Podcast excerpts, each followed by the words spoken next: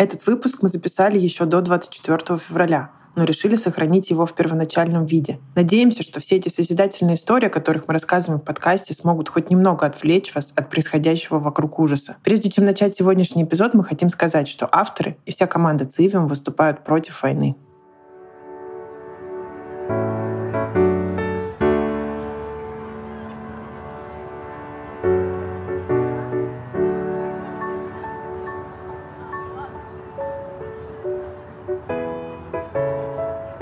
Привет, это подкаст «Цивиум» и его ведущие Катя и Дима. Можно по-разному относиться к истории, но редко сам факт того, что ты живешь рядом с местом, где много веков назад происходили известные события, может оставить равнодушным. Об этом свидетельствует появление огромного количества проектов, связанных с краеведением и историческим наследием. Мы познакомились с создателями нескольких из них, и у нас получилась такая мини-серия из трех эпизодов, объединенных общей темой. В первом выпуске мы расскажем о том, как жители Калининградской области переосмысляют осмысляют свое немецкое наследие и пытаются придать новую жизнь руинированным кирхам, замкам и храмам. Во втором эпизоде отправимся в Санкт-Петербург и познакомимся, пожалуй, самым известным современным проектом на эту тему — командой краеведов «Гэнг», которая занимается очищением скрытых под слоями краски старых печей, витражей и керамических панно. И в третьей части поговорим с самарским движением «Надо сохранить». Они находят и своими силами восстанавливают маленькие городские детали. Старые вывески, флагодержатели, крепления осветление для фонарей.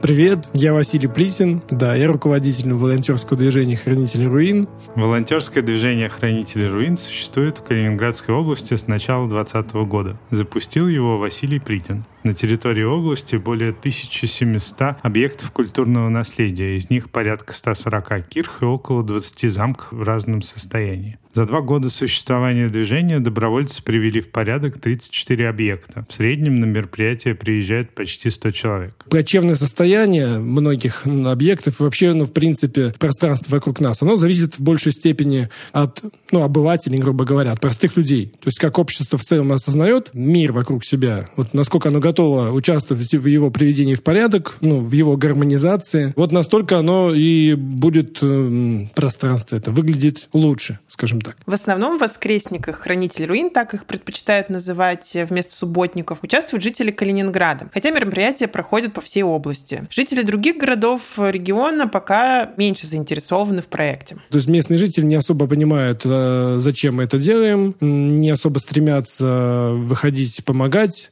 считая, что это не их дело, считая, что у них есть более важные занятия, чем вот какая-то там очистка каких-то руин. Тем не менее, проект постоянно растет. К нему присоединяются новые участники. Василий вспоминает свои впечатления от воскресника, которые они проводили в одном из самых интересных руинированных объектов области кирхи Святой Барбары в Храброво. Она находится в 25 минутах езды на машине от Калининграда. Лечу скорее, в общем, до этого места и смотрю, люди бегут. Про себя подумал, молодцы, красавчики, они в спортивной одежде.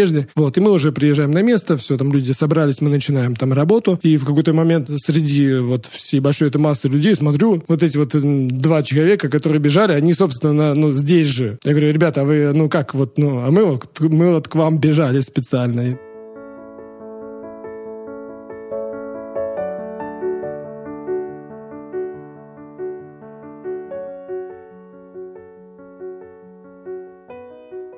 То есть когда-то я просто там э, с ребятами ездил по области. Это нормальное увлечение вообще для жителей у нас в Калининграде. История, она привлекала всегда нормального, культурного, адекватного человека ну, исторические памятники, вот прошлое, желание познакомиться с ним. Так зародился интерес Василия к руинам вокруг Калининграда. Поездки с друзьями по области – это не только познавательный досуг, но и всегда небольшое путешествие со своей особой эстетикой. Вот и мы поначалу просто путешествовали по маленьким городкам, по этим же руинам, но не было понимания, что, ну, надо что-то с ними там делать и прочее. То есть это просто факт осмотра их. Приехали, посмотрели, поехали дальше. То есть такой ну, дружеские такие поездки. В Калининграде тема истории европейского наследия Восточной Пруссии очень проявлена. Существует несколько волонтерских движений, профильных пабликов и в целом большой интерес к теме исторического наследия со стороны местного сообщества. Одно из известных региональных движений активистов – «Прусское наследие». Его участники помогали Василию организовывать первые субботники по очистке руин. Потом вот этот эмоциональный надрыв, когда вот это столкновение цивилизации, советская действительности, довоенный немецкий антураж. Это все, ну, очень людей привлекает в самых разных проявлениях. Мнения о наследии часто противоположны. Кто-то горюет об утраченном прошлом, кто-то, наоборот, хочет от него поскорее избавиться. Но это все только подчеркивает значимость этой темы для калининградцев. Мне при этом близко всегда была какая-то такая общественная деятельность, понимание того, что вот было бы круто всем как-то объединиться ради ну, общей идеи, ради какой-то ну, созидательной идеи. Мне не, не нравилась ситуация, когда люди перекладывали ответственность, ну, там, с себя на кого-то другого. Все жалуются, при этом все находится в таком плохом состоянии, а ситуация не, не меняется. Вот. И в какой-то момент просто накопление произошло, там переполнился стакан, там, да, вот этих вот впечатлений, мыслей. И я для себя понял, что пока я там для себя лично не пойму, что вот мне это важно, и я там не начну какую-то работу по, ну, грубо говоря, чистке там какой-то там руины или по нормальному восприятию действительности, то ничего не произойдет. То, что изначально родилось как личный интерес Василия, переросло в серьезное движение, которое сейчас уже насчитывает сотни активных участников. И точкой отчета для Василия стал случай с замком Рогнит в 2019 году. Рогнит – средневековый замок, принадлежал Тевтонскому ордену. Находится на восточной границе Калининградской области в городе Неман. Это был форпост, где проходило много столкновений между немцами и литовцами. В годы войны замок практически не пострадал, однако в советское время превратился в руину умышленно. Наибольший урон ему принесла съемка фильма «20 дней без войны» в 1976 году с Юрием Никулиным в главной роли. Для одной из сцен был необходим эффектный взрыв, и для этого решили взорвать стену замка, что в дальнейшем способствовало его обрушению. Такая огромная кирпичная коробка. Вот он как раз был мощным, и он, в принципе, производит впечатление замка. То есть у него такие готические ниши высокие, толстые стены, бойницы. И в 19 году его взял в аренду предприниматель Иван Артюх. Решил взять замок в аренду и постепенно ну, его как-то ну, привести в чувство. Иван опубликовал в соцсетях обращение. «Ребята, я взял замок, не знаю, зачем я это сделал, но, в общем, взял. Давайте вместе что-нибудь подумаем». Василий связался с ним и предложил проводить субботники. Полгода команда занималась расчисткой замка и постепенно появилась идея, что восстанавливать замок в первозданный вид вовсе не обязательно. Можно привести его в порядок и законсервировать в виде руины. В мировой практике такой подход очень распространен. При этом подобных объектов на территории Калининградской области достаточно. Порядка 10, наверное, замков у нас вот такого рода сохранилось. Их можно вот рассматривать как такой русский Колизей. Ну, Колизей никто из здравомыслящих там людей там, и там итальянцев, но они его как-то не хотят, чтобы там гладиаторы друг друга там убивали сейчас. Давайте, если мы восстановим Колизей, будем там проводить гладиаторские бои, вот, сжигать христиан, устраивать битвы там животными. То есть, ну, все нормально воспринимают Колизей в нынешнем руинированном состоянии. Такой формат сохранения наследия вполне может подойти к калининградским руинам. Замок Рогнит силами волонтеров и предпринимателей Ивана Артюха очистили от мусора, замостили двор и привели в порядок подвалы. По закону активисты не могут в полной мере законсервировать здание, провести противоаварийные и укрепительные мероприятия. Они вправе проводить только экологические акции, убирать мусор, косить траву, расчищать помещения, спиливать подлесок и сухостой. Охранный статус зачастую не спасает объекты от черных копателей и воровства. Но если попробовать самовольно разровнять в кирхе земляной пол или навесить дверь, может последовать ответственность, вплоть до уголовной.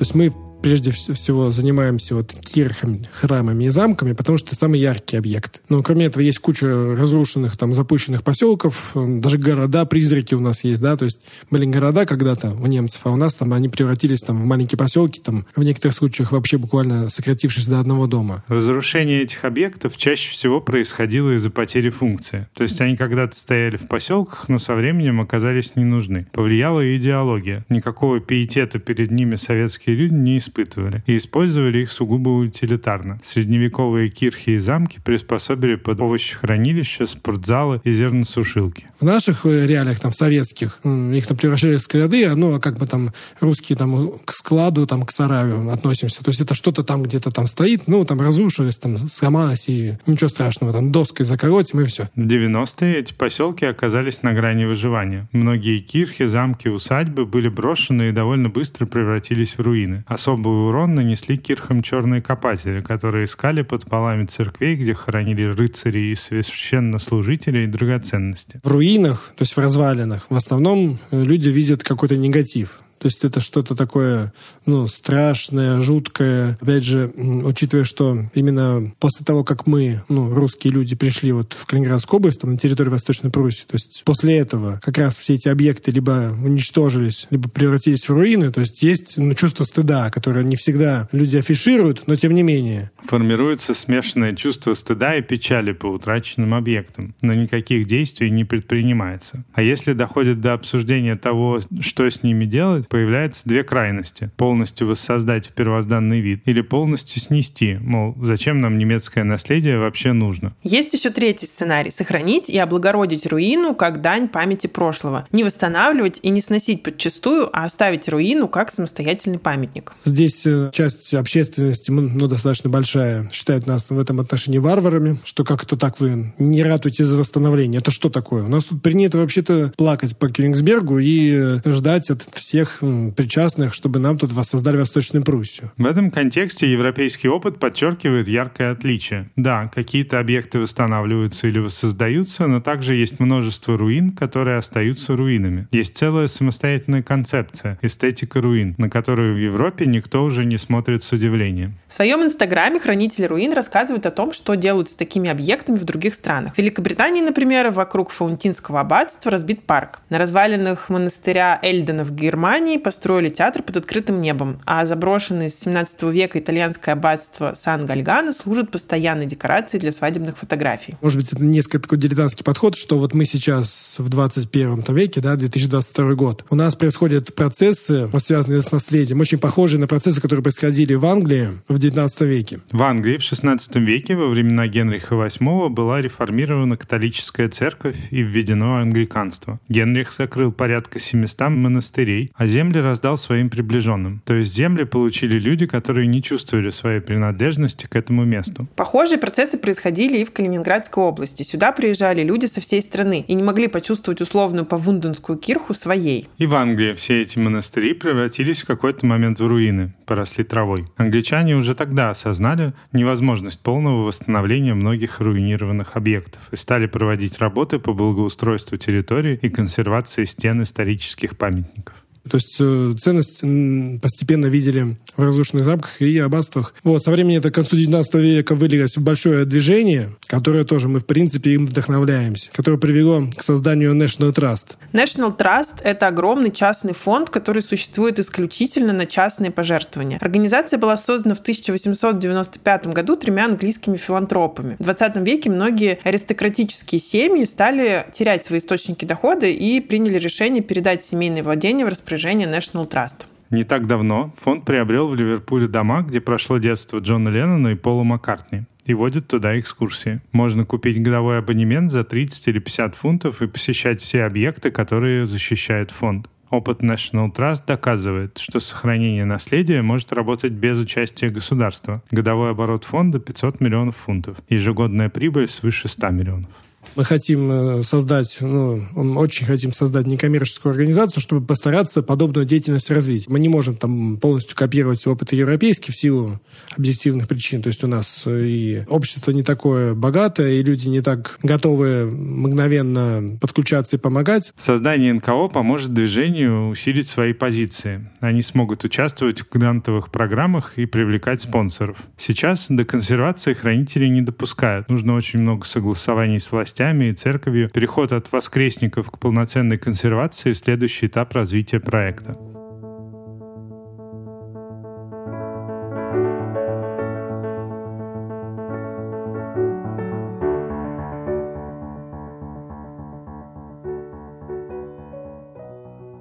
С 2010 года собственником ну, всех практически храмов и руинированных, и не руинированных довоенных является Русская Православная Церковь. Э, также они стали собственниками замков. В 90-е и нулевые исторические объекты, которые смогли стать православными храмами, либо те объекты, которые получила католическая или протестантская церковь, остались жить. То есть они сохранились под крышей, в них можно зайти, там проходит служба. Но большинство объектов, которые в тот период не были восстановлены, утратили свой функционал. 2010-е все полуразрушенные кирхи и замки стали обузой для государства, и на федеральном уровне было принято решение о передаче этих объектов Русской Православной Церкви. Для церкви восстановление исторических объектов – неподъемная задача. В текущей ситуации они тоже не знают, что с ними делать. Хранитель руин тратит немало времени на взаимодействие с местными властями и приходами при согласовании мероприятий. Поначалу, когда им объект передали, они сами на таком энтузиазме первые пару лет выезжали, чистили эти объекты. Приезжают люди, там, ну, 50 человек, прихожан, с батюшкой со своим. Батюшка, вот давайте сейчас вычистим эту руину. Ну, люди чистят, чистят, чистят, чистят. Ну, там, хорошо, там, провели время на открытом воздухе, там, почистили, уехали. Через год переезжают, опять же такая ситуация. Все заросло, ничего, как бы, ну, и нужно то же самое повторять. И в этот момент люди понимают тщетность своих усилий. Они тратят много энергии на поддержание отдельной руины, а их основной храм, куда они приходят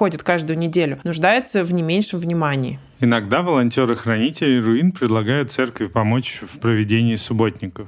И церковь, как правило, с радостью соглашается. Хороший пример такой кооперации – храм Покрова Святой Богородицы в Калининграде. Ему в ведении была передана руина Зеленополья. Это поселок под Калининградом, где прихожан почти нет, то есть храм местным жителям не нужен. Летом они один раз, как минимум, мы вместе совместный субботник там устраиваем, и он прям на месте там в этом руинированном храме проводит литургию, то есть ну, воскресную службу. То есть приезжают люди на службу, а потом после службы трудятся. В целом РПЦ поддерживает идею волонтеров, но священнослужители предупреждают, что не всегда в силах помочь. Большинство прихожан в поселках пожилые люди. Однако иногда для команды церковь готовит горячий обед, например. Работники церкви открыты к диалогу, но не всегда до конца понимают саму концепцию эстетики руин. Впрочем, и у чиновников она вызывает еще больше вопросов когда мы приходим к чиновникам, ну, там, прося о том, чтобы вы помогли с вывозом мусора или там а, дополнительным окосом территории, нас тоже смотрят немножко, а, а что вы, зачем вам там нужно убираться? Ну, потому что мы там вот э, хотим кирху эту законсервировать, будет крутая локация такая, можно приехать пофотографировать. Так она же разрушена.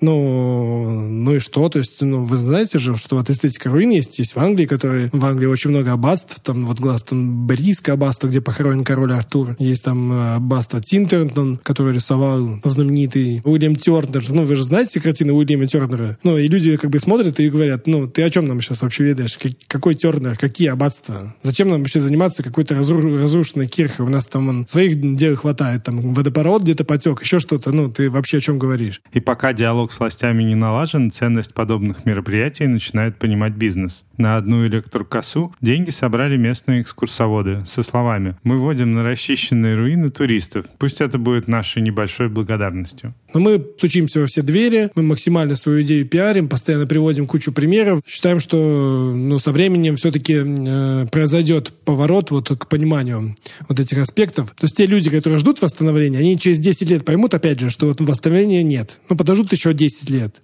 Но мы говорим, что, ребята, вот пока вы не осознаете, что вот наша идея, она единственная верная, вот, до тех пор вообще никаких подвижек не будет. Экономически и функционально эти объекты уже не работают, как раньше. Василий считает, что они, как архитектурное сооружение, уже давно умерли. Но их можно сохранить как памятник и дань уважения большой истории, которая на этой земле происходила. Грубо говоря, есть вот, ну, уже погибший архитектурный памятник. Мы его не сможем ему вернуть жизнь, не сможем, но этого не произойдет. Мы можем его законсервировать и тем самым даровать ему жизнь, но уже в новой ипостаси такой. Вот. Или, условно говоря, есть там палеонтологический музей. Ну, вот дети там, да и взрослые, многие любят динозавров, да, то есть можно посмотреть на фильм «Парк юрского периода», а в музее ты видишь, э, ну, вот героев вот этого древнего мира в виде скелетов. То есть это тоже динозавр, но это уже, ну, немножко другая его ипостась. Такой мягкий подход к сохранению наследия дает очень многое. Мы создаем объект, который включает в себя много много образовательной функции. Мы получаем представление о той эпохе и понимаем, как выглядела готическая и неоготическая архитектура. И это означает появление новых интересных точек притяжения для туризма, в том числе внутреннего. Потому что сейчас реальность часто расходится с внешним позиционированием Калининградской области, и не в лучшую сторону. Вот, приезжайте к нам, у нас тут военные храмы величественные, готические соборы, средневековые замки, и человек представляет, ну, там, Нотр-Дам-де-Пари себе, или там э, Нойшвайнштайн какой-нибудь, а в итоге приезжает там в какой-нибудь замок, ну, там Инстенбург какой-нибудь, там стоит просто длинный дом и кирпичная коробка разрушенная. И он такой, где замок? Это вот это замок? Многие замки в Калининградской области не отличаются грандиозными архитектурными решениями. Как правило, это довольно аскетичные кирпичные коробки, которые служили блокпостами. Но все эти объекты имеют долгую историю. То есть когда-то на месте этих там замков стояли прусские городища, потом пришли рыцари. Вот эта вот тема про покорение Пруссии такая очень эпичная. Странно, почему еще никто Голливуд нами не заинтересовался, ни один фильм еще не снят. Надо позвать Ридли Скотта или Кристофера Нолана.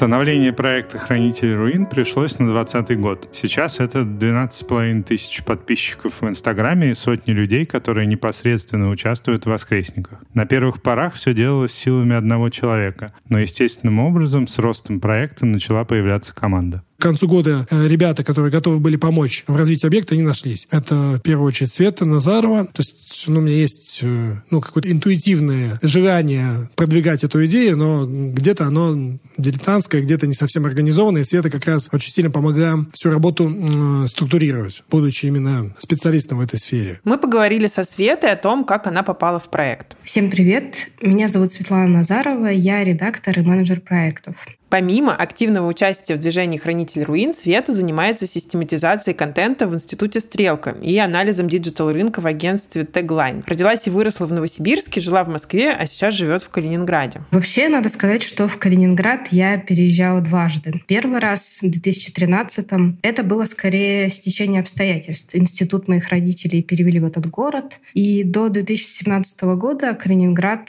стал такой базой, но половину времени в году я жила где-то еще еще, поэтому не была так сильно привязана к Калининграду, и мне здесь было объективно скучновато. В 2020 году Света вернулась в Калининград второй раз, и на этот раз это было уже взвешенное решение. Конечно, одним из главных факторов для переезда стали хранители и вообще понимание, что сфера урбанистики и сохранения наследия здесь, в Калининграде, сейчас бурно развивается, и как-то так совпало, что именно это сейчас мне интересно. Такой концентрация концентрации средневековой готики нет нигде в России. Я не вижу смысла разрушать, пусть даже построенные немцами памятники, если они сейчас генерируют неплохой туристический поток в область. Света начала посещать субботники как волонтер, а к концу 2020 года стала уже частью команды. И уже в конце декабря я активно включилась в процесс ребрендинга сообщества и планирования нового сезона, а дальше ну, обнаружила себя погруженной проект с головой. В «Хранителях» я называюсь координатором и шеф-редактором. Я занимаюсь развитием проекта, систематизирую процессы и контент, помогаю запускать и поддерживать идеи и планировать будущие активности. Через меня проходит большинство наших текстов и внешней коммуникации. Летом 2021 года в Калининграде проходил фестиваль «Архитектурное наследие», где Света участвовала как представитель хранителя руин. А, в итоге на архнаследии мне удалось довольно многое. Я познакомилась, наконец, лично с главой службы охраны памятников э, нашей области Евгением Масловым. Мы с ним поговорили с настоящим Алексеем Гинзбургом, автором проекта реставрации дома Нарконфина, э, с Нариной Тютчевой и Ириной Коробьиной. Мы познакомились с Леной из фонда «Внимание», с которой мы сейчас продолжаем сотрудничать. Просто результатом этих разговоров и всего этого общения и докладов было осознание, что я имею отношение к очень крутой инициативе, про которую мне прямо хочется говорить с людьми. И это для меня будет явно не хобби, а именно рабочий проект, но такой, с очень искренним вовлечением и личным смыслом. Третий человек в команде — это Юлия Таратынова. Ее увлечение — устраивать фотосессии в красивых образах на фоне руин. Ты думаешь, что нужно обязательно ее привлечь для того, чтобы как раз ну, к себе в команду для того, чтобы идею дальше продвигать, потому что, ну, а, она очень ее тоже вкусно так подавала. Юлия Таратынова. Она, в общем, помимо того, что она такая интересная фотомодель, вот, она при этом еще казалась очень крутым организатором вообще, в принципе. Организация трансфера, общение с волонтерами, масса там вопросов, связанных там с организацией выездов, подготовкой к выездам, очень масса коммуникаций. В общем, она оказалась в этом вообще абсолютным гуру. На данный момент всю работу ведут три человека. Василий, как идейный вдохновитель, выстраивает логику проекта. Света все это структурирует, а Юлия отвечает за внешние коммуникации. Все участники занимаются этим проектом в свободное от работы время. Большую часть задач можно делать удаленно. Сами выезды проходят раз в неделю в выходные. Василий работает поваром в ресторане и всю эту движуху с руинами называет своим хобби. По первому образованию Василий историк, поэтому после каждой совместной уборки территории он проводит небольшую экскурсию для участников. Ну и опять же хобби, оно есть, как правило, у каждого человека. Просто для меня вот хобби является как раз э, в данный момент вот движение хранителей руин. То есть я вовлечен в него, свое свободное время трачу на его развитие, на участие в нем. То есть я не езжу на рыбалку, э, уже почти не играю в футбол, Вот, и в компьютерные игры я тоже не играю. В общем, для меня это такая отдушина. К тому же это хобби оказалось, приносит удовольствие еще очень большому количеству людей. Многие начинают приезжать на воскресники регулярно, формируется сообщество. У нас уже достаточно большое комьюнити создано. Вот есть э, канал в Телеграме, где там больше 200 человек. Тех людей, которые активно участвуют в деятельности. То есть помимо субботников э, ребята уже и сдружились многие между собой, дружат, встречаются в свободное от вообще участия в мероприятиях время.